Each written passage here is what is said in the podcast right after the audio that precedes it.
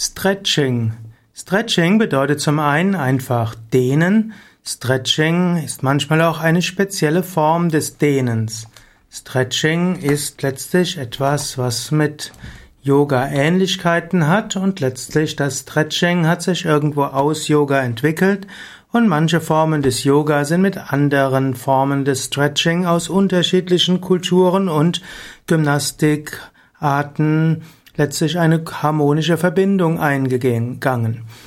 Englisch to stretch heißt dehnen oder strecken. Stretching heißt also Muskel dehnen und strecken.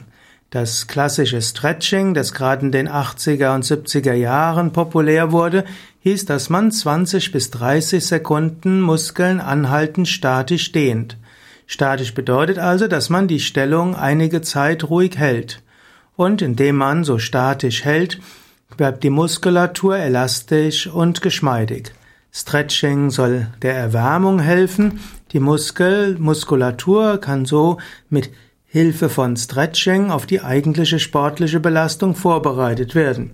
So ist Stretching zum einen eine vorbereitende Übung, auch eine, die nach dem Sport gemacht werden kann, um zum Beispiel Muskelkater zu vermeiden und zügigere Regeneration zu haben und zum Dritten kann man Stretching auch eigenständig machen, um Muskeln flexibler zu machen.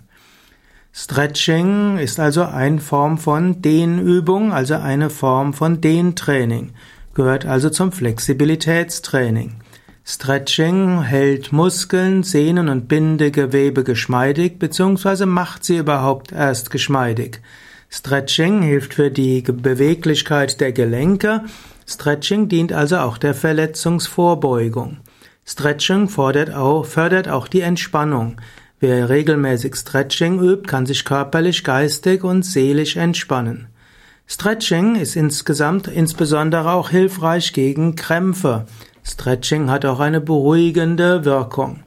Letztlich ist Stretching ähnlich wie Yoga, nur im Yoga gibt es eben alle möglichen Übungen. Im Yoga gibt es zum einen die Tiefenentspannung und die Anfangsentspannung, es gibt Atemübungen, dann gibt es dynamische Übungen wie Sonnengruße und verschiedene Flows oder Karanas genannt, und danach gibt es die statisch gehaltenen Übungen, die sogenannten Asanas. Die meisten der Asanas sind eine Art Stretching, andere sind Krafttraining, wieder andere sind Koordinationstraining. Und zum Ende einer Yogastunde gibt's eben die Tiefenentspannung und manchmal auch die Meditation, manchmal auch Mantra singen. Und so ist letztlich Stretching ein Teil einer guten Yogastunde.